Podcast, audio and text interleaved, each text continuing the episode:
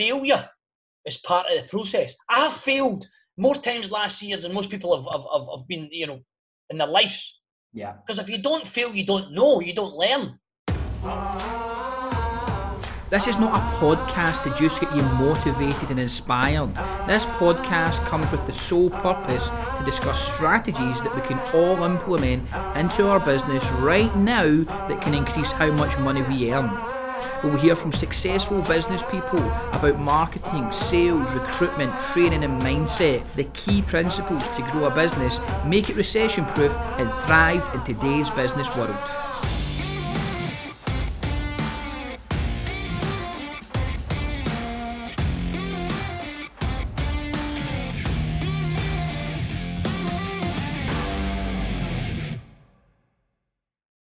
James, thank you so much for joining us at Weekly Business Talk. It's a pleasure to have you. Absolute pleasure to be here. Thank you very much for asking me to come on. No problems at all. And I'm glad you did come on. And first and foremost, let me just share a little bit about the podcast. So we have, you know, thousands of listeners that tune in every week to listen to, well, from small and medium-sized business owners, the usual things that they'll come up against. The problems, what hear success stories of other, you know, successful business owners, and we talk about the strategies and the hints and tips when it comes to marketing, from, you know, building funnels, you know, SEO, how to sell better, how to be a better leader, you know, just personal development, just everything that a business owner would need in order to improve their business, to stabilise their business in times like now, but then to improve, to grow their business, to hire. You mentioned obviously about a radio station that you had done there, which was, you know, change your business. What was it, from the inside out? Yeah. And that's a great example, actually. All the advice and guidance that we give on the podcast is really so that the business owner themselves can take it in, improve themselves, and then subsequently roll that out to their business. And of course, during these times with this pandemic, kind of all over the world, I thought there's no better person to have on board like yourself just now to share some knowledge on the motivational aspect, the leader. I mean, if there's ever a time you want to improve your leadership skills, I think right now is a perfect time, of course. And so I wanted to just hear from someone that's every single week sharing that kind of information. So, of course, I thought I would reach out to yourself. So I'm looking forward to it. Me too. Absolutely, Scott. Looking forward to it. So tell me, give me a little, what's James's sort of, you know, if you were to give me a little 5-minute bio of where it all began for you, because I understand you have not always been doing this kind of leadership and development coaching. You were in the big corporate world with, you know, billion-dollar businesses in the oil industry, but tell me a little bit about it. Where did it all begin? It all began in a wee place called Wishaw, mate. I'm born and bred Wishaw, well, yeah. Yeah, born and bred Wishaw boy. And... usual story, left school, didn't have a lot to show for myself, but I always had that cheeky, that you know, thing inside me that I was always going to do something. I didn't know what, I just knew I was always going to do it. Became a sparky, believe it or not. I was an electrician. I served my time as an electrician with a company called Weir McQuiston. And so I did electrical work up until I was in my mid-20s, and then I went back. I thought the only way I'm going to get anywhere in life is if I go back to college. At least that was my mindset at the time, because I didn't really understand entrepreneurial spirit. None of that stuff was about. The internet wasn't really about, if I'm absolutely honest. So it was kind of, I went back to college, got an HNC, got an HND, and then I joined the semi-fab industry. And I worked for a company called Intel that makes the processors. So I was living over in Dublin, and I did that for a few years. I went to America for 18 months to train, then I came back and I was living in Dublin and did that for a few years, but I just didn't enjoy it either. And I've always been a risk taker. I've never been frightened of calculated risk. So I decided one day, I put the house up for sale in Dublin, packed my bags and came back to Glasgow. And I joined the oil and gas industry, and I was 28. By pure default, I don't ever remember actually applying for the job, but by default, I got a phone call from a guy up in Aberdeen saying, "Look, we've got your CV here. We'd like to interview you." And it was the old Thistle Hotel in Glasgow, which is now the Double Tree Hilton in Glasgow. Had an interview in there, two guys in a hotel room. smashed interview, they offered me the job, and I started as an engineer. And my job was literally travelling all over the world. So I was an electrical specialist for variable speed drives. About 2 years into the role, I ended up doing a kind of junior manager's job. So they moved me to Oman, and I was doing a field service manager's job. I was living there. Absolutely loved it. And I was sitting one day and I was looking at all the numbers, and I'm thinking to myself, how are we losing money? So this is kind of how it all started. I thought, how are we losing money? You know, I've got my guys working round the clock. There's people here, you know, literally 365 days a year. I couldn't understand why I'm losing money. So I went to my accountant one day and I says, go and bring me up the most, all the jobs that we do. You know, the 10 most regular common jobs that we do for the oil companies. So he brought me up a list, and it turned out that all the guys that we had, most of them didn't have the skills. So we were actually paying for guys to fly out. So I was actually paying other people to come in and do work that we used to have been tasked to do. So anyway, retrained the guys. Within 6 months, we were into, you know, making $1 million profits, and the leadership team had noticed it. So that was my step into the leadership side of the oil and gas. I then moved to Saudi. So I lived in Saudi Arabia. I was a country manager for Saudi. It was about $160 million business, which is pretty small for oil and gas. I did that for about 4 years. I then got promoted to Saudi, Kuwait, Bahrain and Qatar. So they call it a regional manager. That was about $608 million business. And by the way, I was all doing this in the skin of my teeth. I'd never done finance in my life. But what I did was I learned. Yeah. I would go to my accountant and say, go and teach me gap analysis. I don't understand this. Go and teach me P&L. You know, so I was always willing to push myself, let's say. And that was it. And then, you know, I get promoted again. I looked after the Middle East and Asia. I think it was about a $4.2 billion business. I then went into career development. So this is how I got to where I am today. Part of my growth, I was at what they call the high potential employee. And so my career was basically mapped out over the next 5 years once I'd moved into senior management. And part of that process was moving into accounts for 18 months, moving into career development, HR for 18 months, to really give you, I suppose, how is it I was put, to take my rough edges off this diamond. So went through these different development plan parts for the company I was working for, which was Baker Hughes. So they're a big, big player. And when I did the career development in HR, I absolutely loved it. I absolutely loved it because I went through operations and the operational kind of mindset to people. And that's when I realised the power of developing your staff, understanding and talking to them. And I then went on a path myself, Scott, of personal development, professional development. I became a master practitioner in NLP. I started attending a lot of professional development stuff, and really, really kind of, I suppose, I could never understand. I always felt like I can do anything. I would look at somebody, right, and I would look at my thought, I can do your job. The only reason is you'll get more experience than me. If I just learn, I'll be able to do the same job. So I had this mindset, and then I started to really understand it. So anyway, long story short, I was living in Dubai, moved from Dubai to Kuala Lumpur, a few years there, running the business, back to Dubai, sat with the wife one day and says, look, I want to start my own company. And she says, what? I says, I want to start my own company. She worked for the same company. I want to start my own business. She says, doing what? And I says, I want to teach people what I know. I want to teach people that it's not about, you know, how much experience you've got. It's not about knowledge. Knowledge is only powerful if you use it. Yeah. It's about this. It's about that self-belief and that confidence. And once you get that, and once you start to actually believe in yourself, magic happens, in my opinion. And that's what I was starting. No, I would totally agree. You know, how many times do you, or how many times have you come across someone that you feel that's got something about them, but for some reason it doesn't quite happen for them? As you say, the rough diamond, and normally it's because they're just missing a few little pieces. Normally, self-belief is one of them, I would certainly. And there's obviously more to it than that. But so nonetheless, you decided to start. Now, was it because now obviously you're the founder of The Power Within, but was it always that, or was it did it through time become that?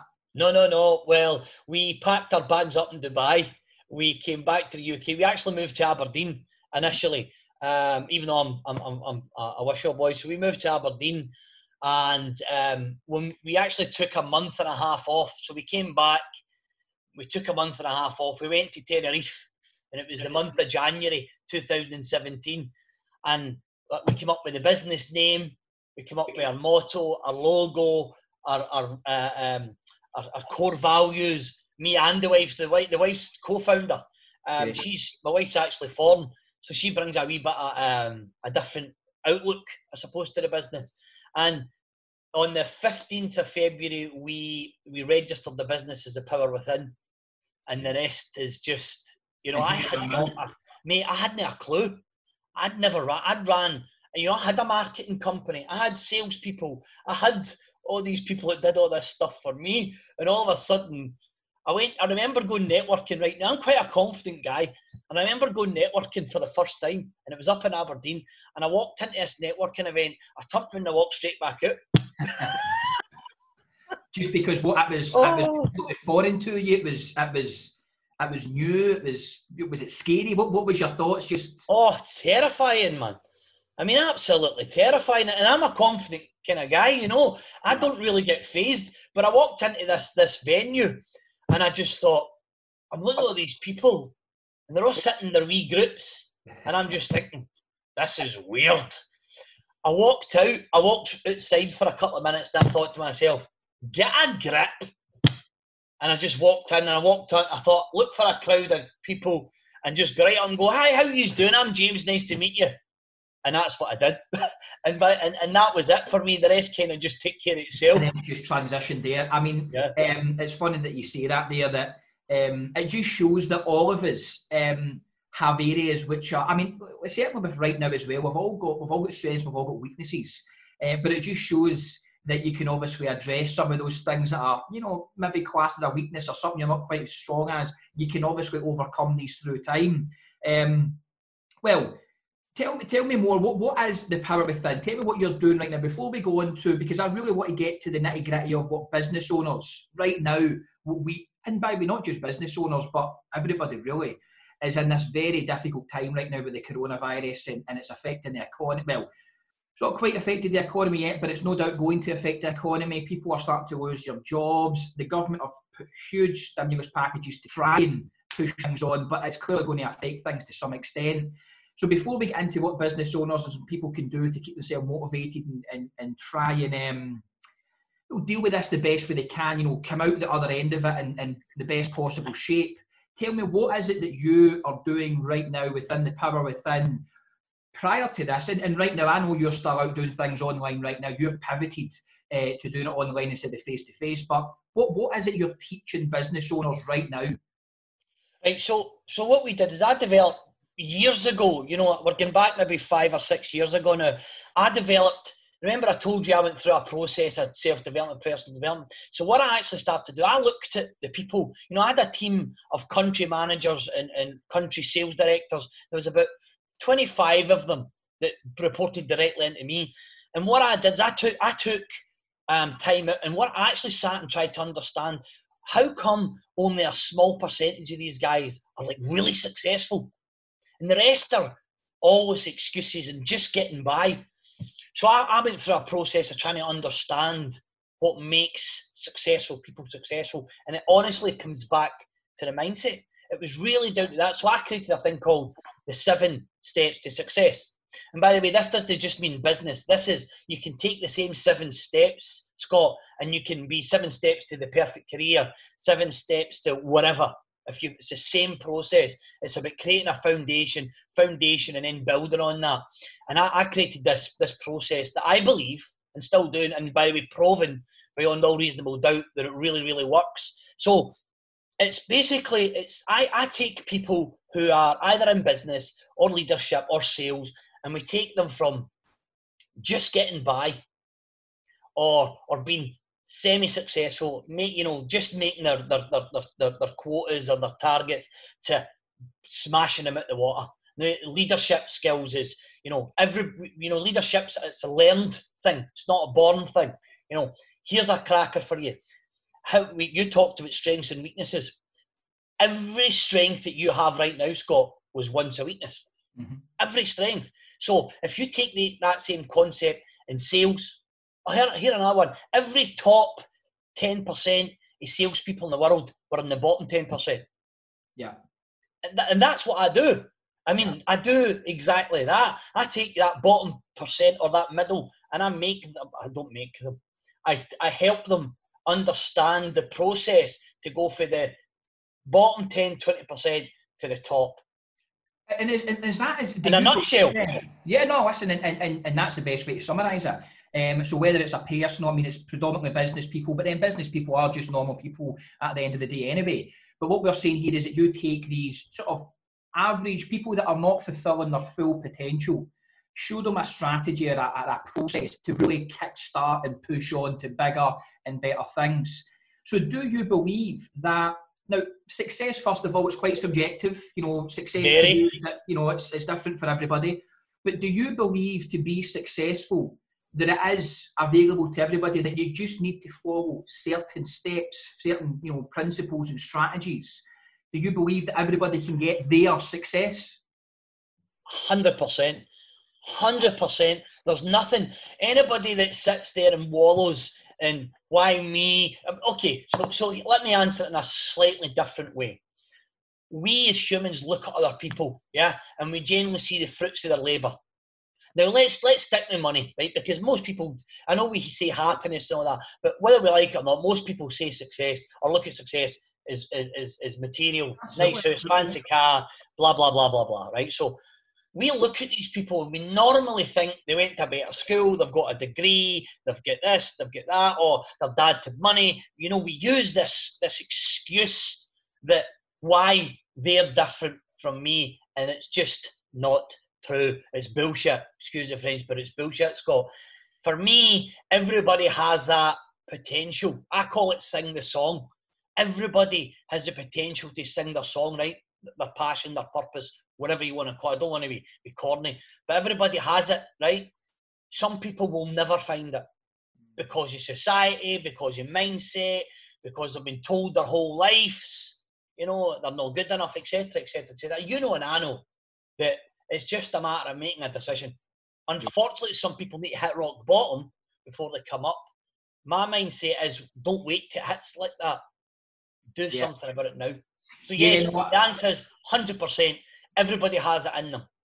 Absolutely. And I think you hit the nail on the head there. Are certainly one significant factor in why quite often people don't discover their voice, as you say, or their purpose, their principles, because of society, of fear, of judgment. You actually reminded me of a really great quote or phrase or little story. And it basically says that people think that the biggest danger is to reach out and go from the employed person to become a business owner, or go from, as you say, being an entrepreneur in your own right to start to actually grow a business and failing. People think that is where the danger, the problems are, or the risk is, when in fact the danger and what holds people back normally is the fact that they never get to stand at the front of the stage, and they get to a stage in life where it's then too late.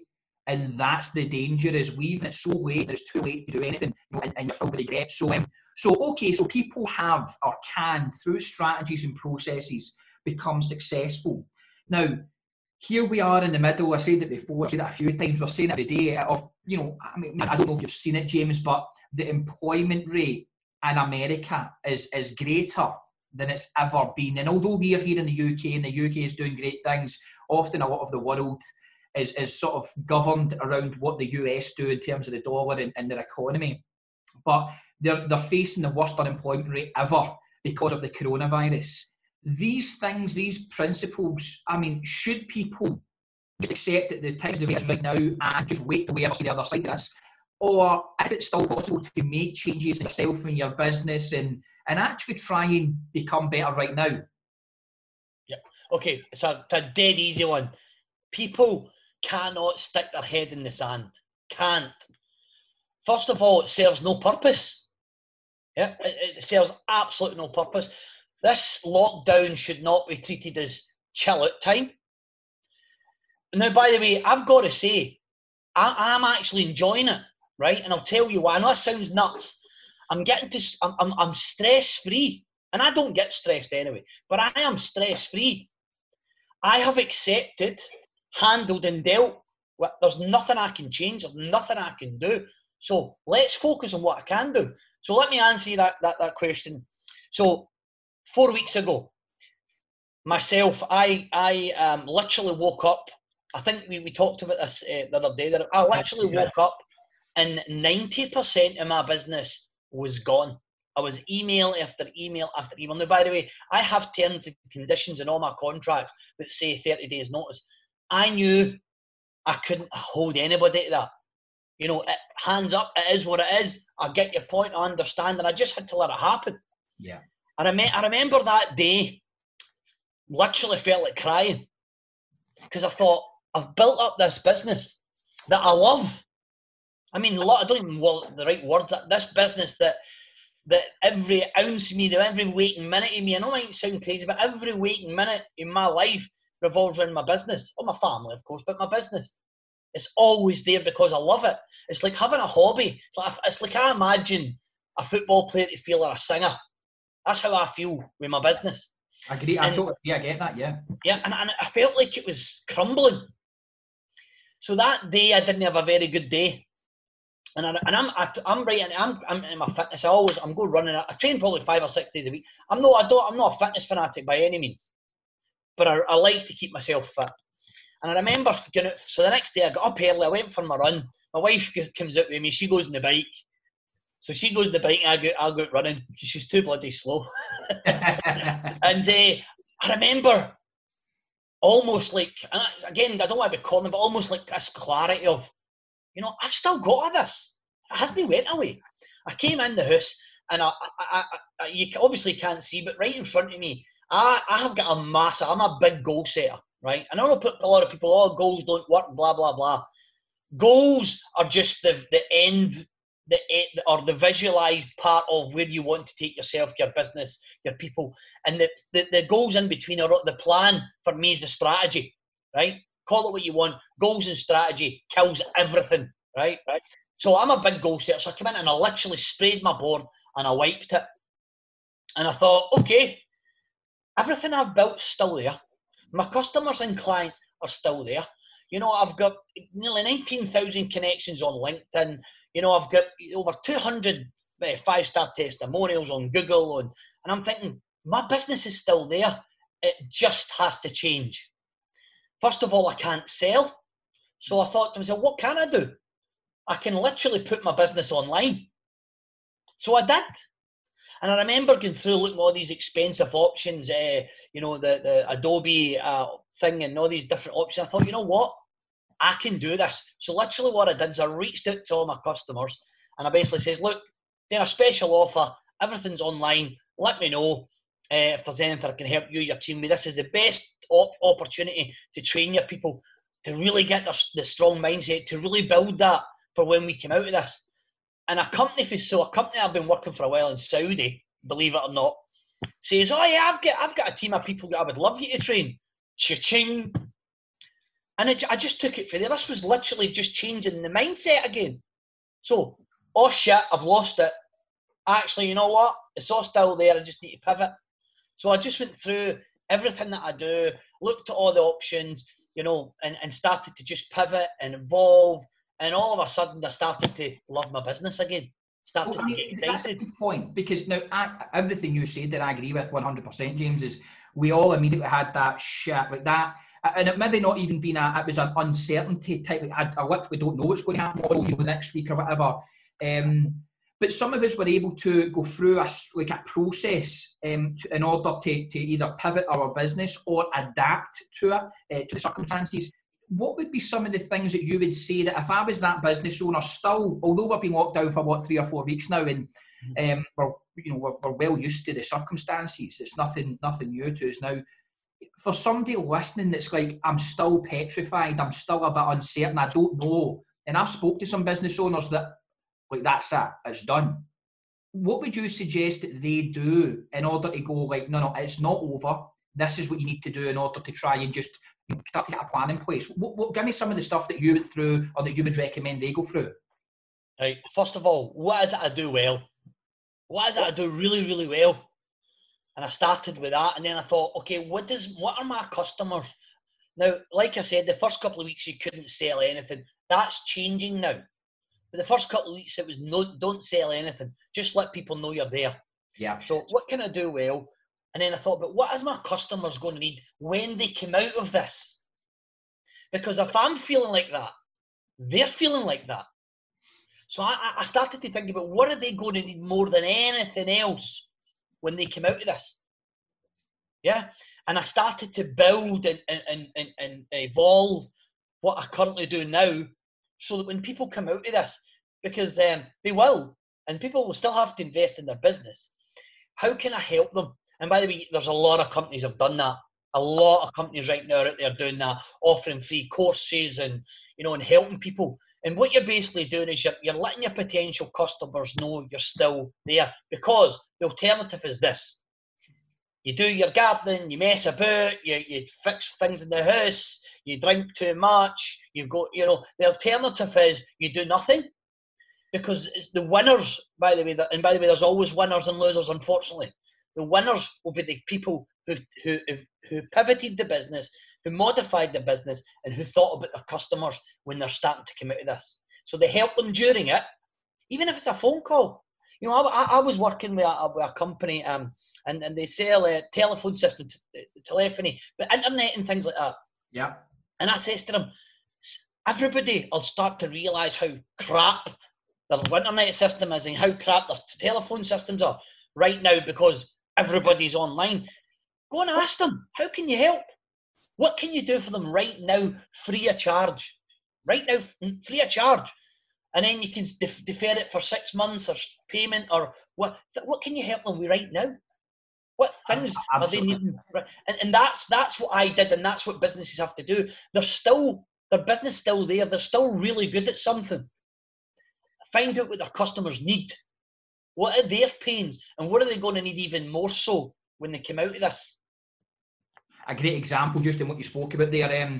Being very close to the financial service industry, James, I seen a mortgage financial small mortgage and mortgage provider or mortgage broker, should I say, small firm. Obviously, right now with the uncertainty of people buying houses and, you know, certain governmental departments closed, so you can't even potentially register a new purchase or buy anything and all the rest of it. They started, now you can always, if you've got a mortgage, you can phone up your own lender and just ask them about the mortgage holiday, so it's quite straightforward. But there are obviously people out there that don't really know what to do, where to phone, and what they started to do was they started to offer free advice on mortgage holidays. And I thought, you can't charge for it, you're just giving some free generic advice to the people that are unsure. But you know what you're doing is, it's great brand awareness, you're out there doing your bit for the community in terms of helping people, but you're also, for when the dust settles, you're now capturing all of these clients that say, do you know what, remember that company that helped us when we didn't really know what the hell we were doing? Let's give them a phone now that we need a new mortgage. That's it. That's it. That's exactly it. And it's so simple, and yet I think so. I'm glad you brought that up, actually, about what can we do for businesses now that are our clients now, should I say, that would mean that we can keep in touch with them. They know that we're here. We're still trading to some extent. But more importantly, when the time is right for them, that we're front of mind to be able to, for them to come back to us, obviously, for whatever service it is. And I think if you're offering that, like you say, that telephony company, if you're offering free advice on, you know, how to get remote working up and running for your small business, I mean, I tell you what, there will be companies now that will put certain things in place for the likes of this kind of catastrophe situation. And if you're a telephony company and you've got a service in place that means that the minute something happens, I mean, God forbid your office went on fire, but if you ever need to work remotely again, you phone that one company and bang, they sort you out within one day, and your business is still continuing to go. So I think a lot of business owners will be thinking a bit differently as well about some contingencies that they need to do. So But it's true in what you're saying that unfortunately there will be winners and there will be losers, and the only kind of light at the end of the tunnel is for the people that are being dynamic, that are pivoting, that are being adapting to the current situation, and that are remaining positive. And just as I came on to the positive mindset, I know that, you know, that is a big I've wrote here because being a sales guy at heart, and I know sales is very important to you, but you have mindset in sales, you have a program, or part of what you teach is about the sales mindset. And I think you describe it. Well, I won't steal your thunder because I think you've got a nice way of describing it actually. But tell me more about that, because okay, we know now that businesses need to do certain things. Business owners need to do certain things. But when it comes to the sales side of it, and you know, tell me a little bit more about that, because you know everybody wants to sell more. Everyone wants to. I actually done a video and spoke about if there was ever a time that you need to refine what you do, and you need to have your explanation of services is so good that literally every client would be able to convert. Now is that time to get it that good. But tell me, when it comes to sales and the sales mindset, tell me what is it you do and what would you recommend? So for me, it's plain and simple. So I actually, I believe that we're always selling all the time, right? The problem with sales is most people, when you talk about sales, people automatically think salesy. I don't want to be salesy. I don't like selling, right? If you don't like selling, you shouldn't have been in business. Yes. Plain and simple. But it should never be about, you know, my mindset is it's never about the sale itself. It's about understanding the customer or the client. So most people never really would. So when they go into, let's say, a networking, and this is where I originally kind of thought about it. I was going to networking events. Now, the first year in business, I did a lot of networking. I don't really do networking any longer. But I did a lot of networking, and it was the same people in the same wee groups, and nobody was doing business. And then you would get the odd person that would come up with just sales, sales, sales, sales, sales, sales, sales, buy, buy, buy. And I thought, people don't understand how they're wasting their time. If they're not understanding people and talking and asking the right questions and asking for a bloody meeting, you know, how about I come to your office, bugger the cops a coffee. Like, let's have a chat. Let's have a proper chat, you know, a 45-minute sit-down so I can find out a wee bit about you and your business. Not sell anything. So I created this thing called, the 7 steps. And it's about, first of all, I'll call it social media stalking. You know, understand who they are. Who is Scott? What does he do? Where is he from? Where did he go on holiday? What is his likes? What kind of things does he like on LinkedIn? Has he wrote any posts? So really understanding them. Because if you really understand, you do enough preparation, Scott, you're then able to go in and sit in front of somebody and ask really good questions. And that's the key. Ask really, really good questions. Because if you're asking the questions, you're in control. But if you run out of questions and you don't know what to say because you haven't done your research or the preparation and up front, then you wouldn't know what questions to ask. So and obviously there's a lot of, it's not just about asking questions, because there's bits in there as well. What type of questions, open-ended, when to ask them, you know, the follow-up question. So what you're saying is, so there's that's a whole module on its own. And then you've got really good questions lead to, you know, great conversations. Like now, when you ask really good questions, conversations relate to relationships. Then people start to open up. Once you build a relationship with somebody, they start to tell you a lot of, you know, and in fact, one of the best sales calls I ever went on, all I did was ask question after question after question after question and follow-up question. And when I was leaving, the guy says, by the way, you know too much about my business. Cha-ching. Yeah. And then I thought, so it's questions, relationships. Relationships lead to opportunities. Listen, stay silent, you know, silent and listen. So shut up when they're talking. And that leads to, obviously, opportunities. Opportunities then lead to recommendations. You know, it's because of the fact, Scott, that you'd say to me that you were really struggling with this, this, and this. You know, I would love the opportunity to come back in and I would show you this particular product. You know, when's good for you? Yeah. Now, the first meeting or you know, so for me, there's a process. And if you follow it, the ultimate goal is obviously to walk away with a sale. But if you don't, that's okay. You know, if I'm sitting down with a potential client and they say to me, and we get through it, and I can't turn around and say to them, it's because of the fact you said. If I can't say that, then I would rather recommend them something. Say, by the way, I know a guy, Scott, absolutely great guy, financial. He'll be able to really help you. Do you mind if I give you Scott's number? Or I'll pass your details on. Because that becomes trust. And that's the sales process. Most salespeople go, they miss the preparation, they do a couple of questions and they try and jump into close. Or they go in and they go, nah, nah, nah, nah, nah, nah. It's never about you. Think about this. Here's a good one for you. So imagine we're in a crowd, right? And we've been on a training course, Scott, and they take a picture. He's on all our certificates, and then they post it the next day. Who's the first person you look for? Yourself, always. We love ourselves.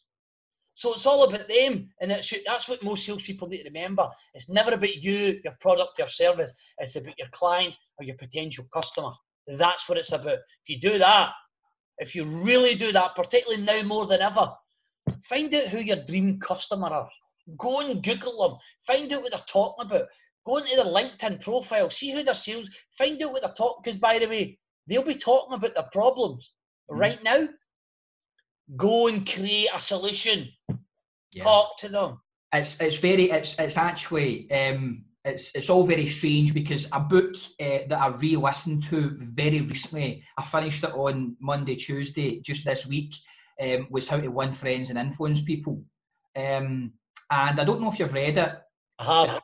But it sounds like you have, because it is a classic example. You're right. We're so caught up in ourselves. We want to tell people more about what we're doing and how we're doing it, and so on. And really, your client is not interested in that. And I know that I reminded myself just on that from my sales team, and I wrote down that I wanted to get the sales team with the mindset that we sell. Our number one priority is to deliver what the client wants. Whether that means that we sell or not, to go into the call genuinely, like, not thinking about commission, not thinking about selling anything, just with our sole purpose is to help the client. And it's a true, genuine sort of way. You know, you're not saying, I'm going to kid on to myself, I really just want to help the client, but I really just want to get a deal because I want to make my commission. You go in with a pure, true, and good intention.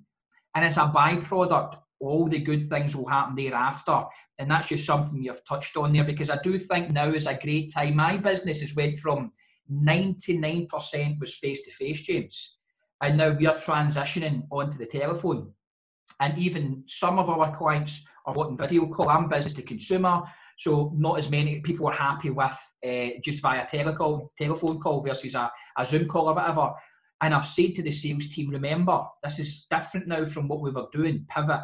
This is different, but I need you to remind yourselves that you are going in there to help the client. And even if that means you give advice, guidance, help, support, you know, sort of recommendations, and it makes us as a business and you zero money, then that's fine. That is success. That we've done what we're supposed to do.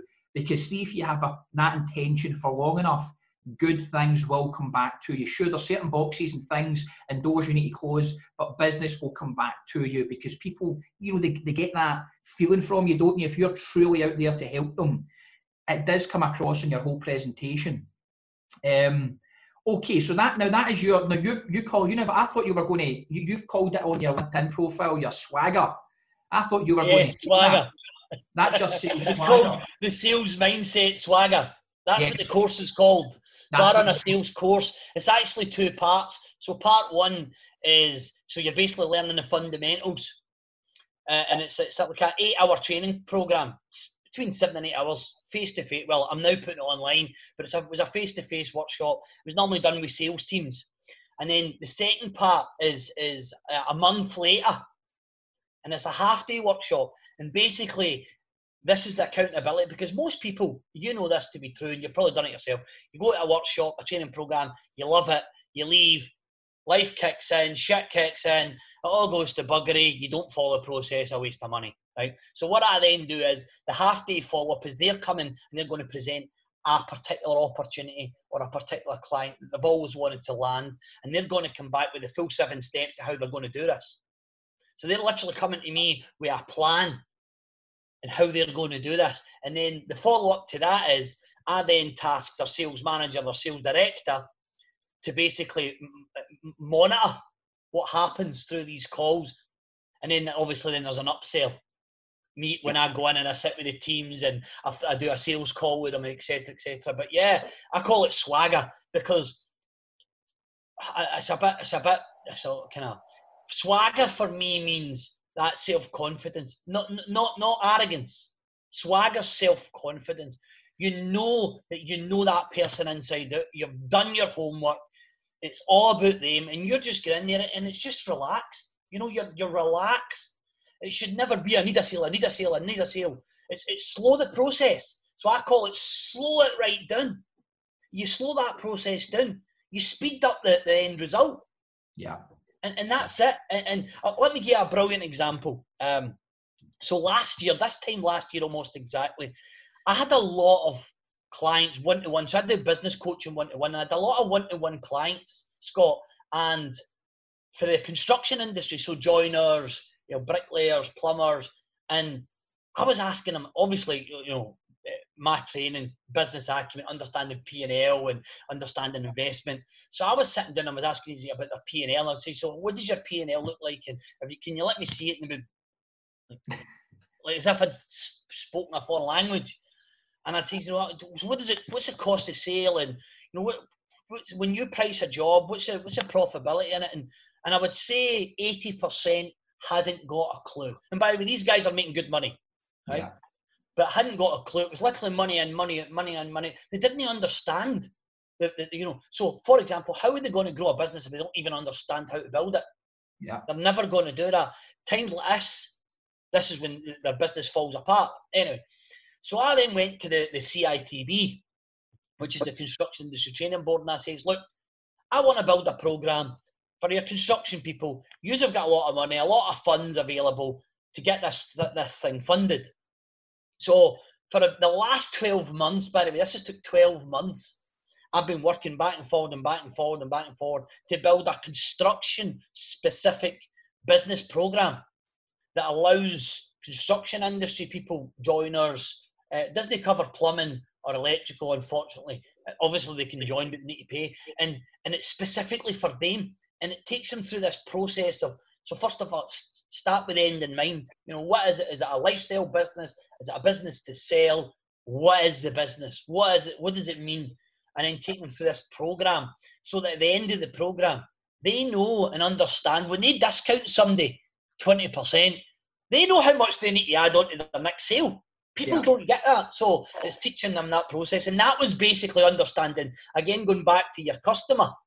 What does my customers really need? And that's the key right now, is whether it's sale, because it's hard to sell right now. I mean, it's really difficult. Now, I'm going to say this, you should still be selling, just do it different. Yeah. Do it different. Change your tone. Don't throw a million emails at somebody. LinkedIn right now, holy moly. You know, that's not how you should be doing it. You should be going to people and saying, by the way, you know, listen, how's things going? I've got a couple of things that's going on. Absolutely. If you're interested, great. If not, don't worry about it. Or, you know, here's a wee free, I don't know if you've noticed, I do it every week. I put up a free workbook, whether it's on niche or it's on sales. So I'm giving away a lot of free stuff there now. Just wee bit tips and tricks. And it's just, because what it does is, when I came out of this, I want people to remember who I am, what I've done, you know, all about my values, and I suppose that's the key with the sales, with everything I do. It's really understanding who your customers are, what do they need more than ever, what are they feeling, because they're feeling the same way me and you feel. Yeah. So that's the key for me in sales, coming through this process, is just adapt, pivot, modify, and evolve. Perfect. Now, just before, because I want you to just tell where everybody can see more about you, but just clarify what 1 to 7, this 7 steps to success. Just run through them. What's number 1, 2, 3, and so on? Right. So your first step is mindset. Yeah.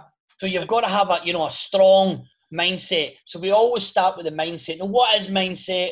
We actually do a scoring system. So any of my courses, the very first thing is they do a mindset scoring system. And that tells them where their kind of mindset is right now. And then we talk about mindset and what it is. Then we talk about potential.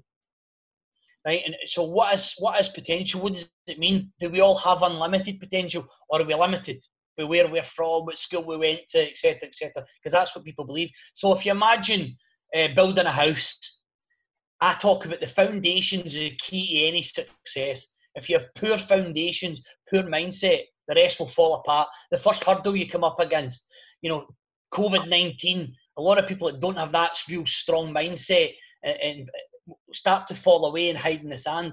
And then we go for it with potential to belief. So if we believe this to be true, why is that?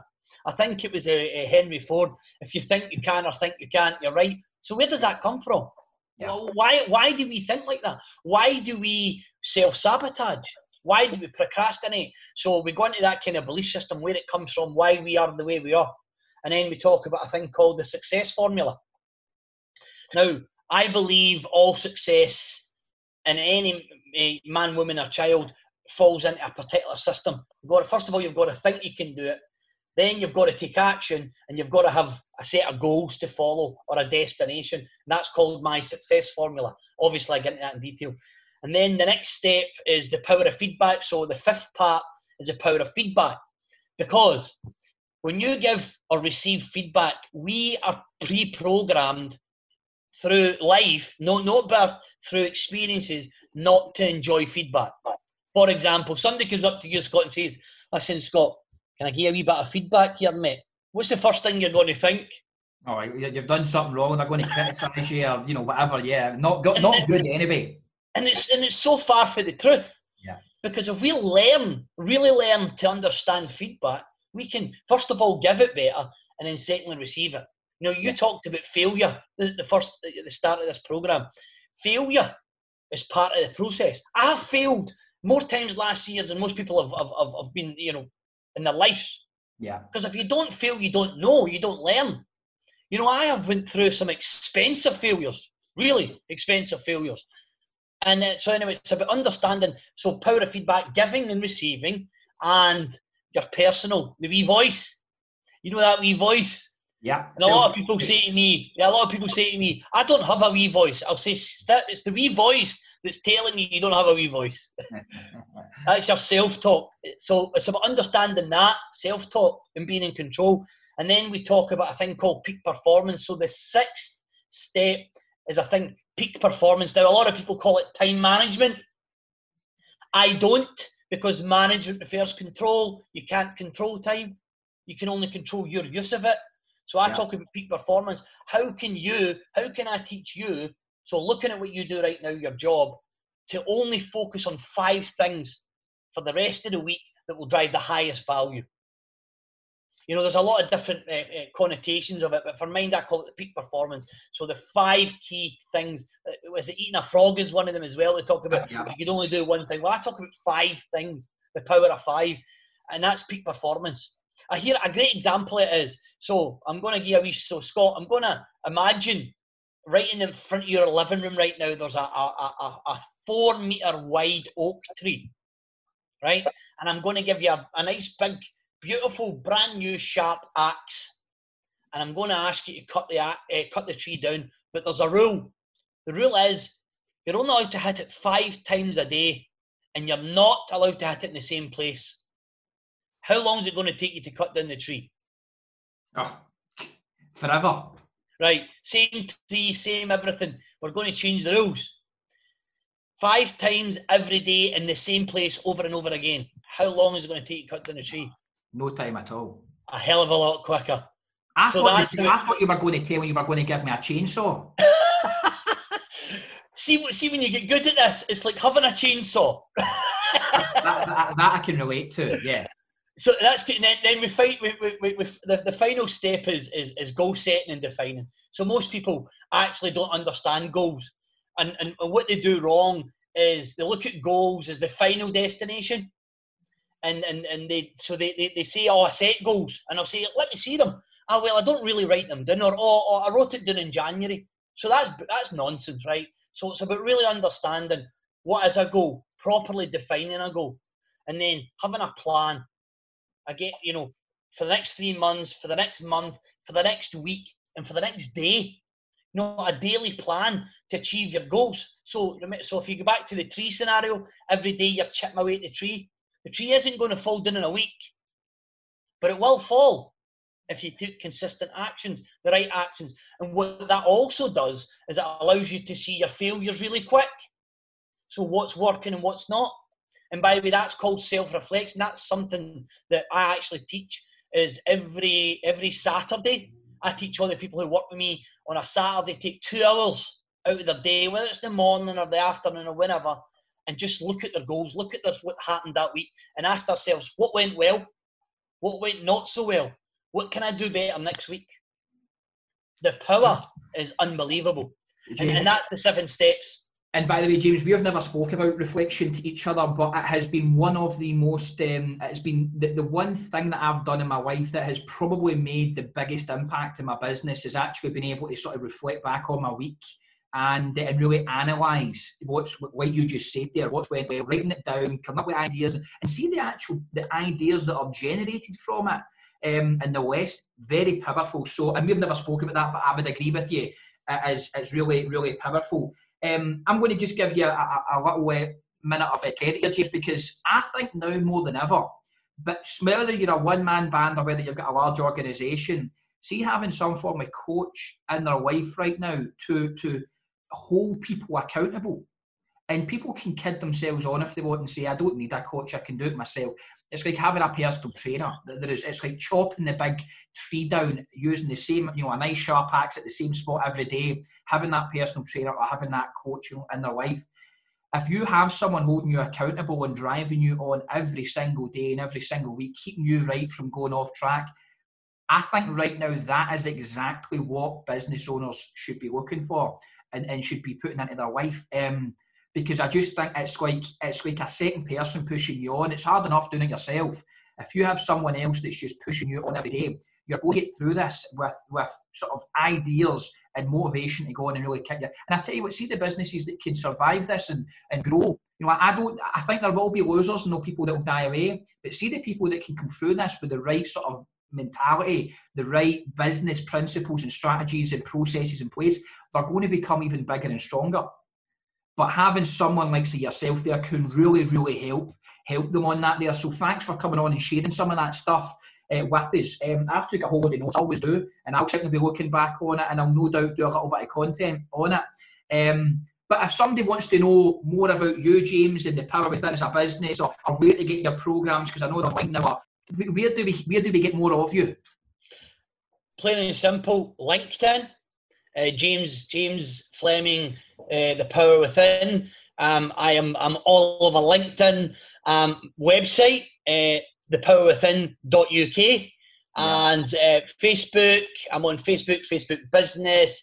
I'm pretty easy to get a hold of. Yeah, most people nowadays are easy to get a hold of. So James Fleming, The Power Within, everywhere and anywhere you'll get a hold of you somewhere. Yes, if you type in The Power Within, I'm probably one of the first things that will come up as a hit. Like I said, it's for me right now. Even if you can't go, just to close, if you can't go to your customers or clients right now because of the type of business you're in, use it to develop your professional self. Read some good books. Do some sales training.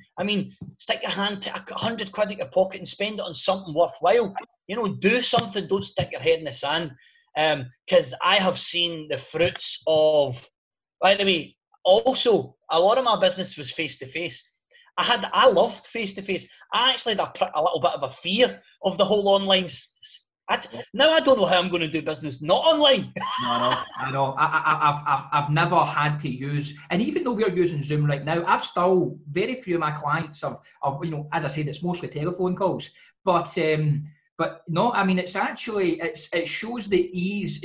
People out there thinking, I don't know how to get in touch with that person. It is so easy to connect with anybody, anywhere now. There really is no excuse. I think the biggest thing for people, for business owners, is really what's going up in their head. Just one, because I know you've got some training shortly, one little story. I was reading a story about, it was actually over in America, and the cities in the States don't matter. But it was a coach, a business coach over there. He had one person reach out to him. He owned a restaurant quite in a big city. And he was basically complaining to this business coach who was telling the story that effectively his business is over. It's ruined. There's nothing he can do. And he mentioned to them why. I mean, but restaurants nowadays are jam-packed with delivery services, you know, with delivery and collection services. And it's, the business coach said he gave me 4 or 5 reasons why he couldn't do delivery. You know, one, the staff wouldn't come in, and he's having problems, and there's no parking outside, so people couldn't park up. And right now in America, you can still collect things. We're a bit stricter over here in the UK. And he says, in the very same week, he spoke to another business owner in a state that was a fraction, actually more than a town, a large town, that was a fraction of the size in terms of population, that was doing more sales than they've ever done prior to this, because they transitioned to doing, and it was a restaurant, same business, different states. The smaller guy, if you like, the smaller business owner was absolutely killing it. And the simple reason was, it's just because of his mindset, his mentality. He didn't have oh dear, poor me, whining, complaining and gossiping about coronavirus.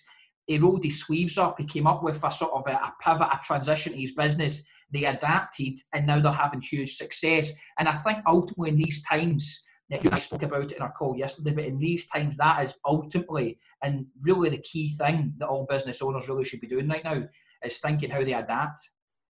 Absolutely. I mean, I ran a workshop, not last week, but the week before, for a company in Saudi. Normally, I would have had to jump on a flight to Saudi, spend a week there, and I could cut all that cost out. So these guys thought they're getting this an amazing deal. Profitable-wise, I still made it the same. Yeah, yeah. I just didn't have all the additional cost. Absolutely. Good. Well, James, thanks so much. Like I says, I'm sure there's going to be people out there that are going to learn a ton from this, so we'll get this up ASAP so that people can really hear from you. Thanks so much for spending that time sharing some of your knowledge with us. Absolute pleasure, Scott. Anytime. Absolutely anytime, mate.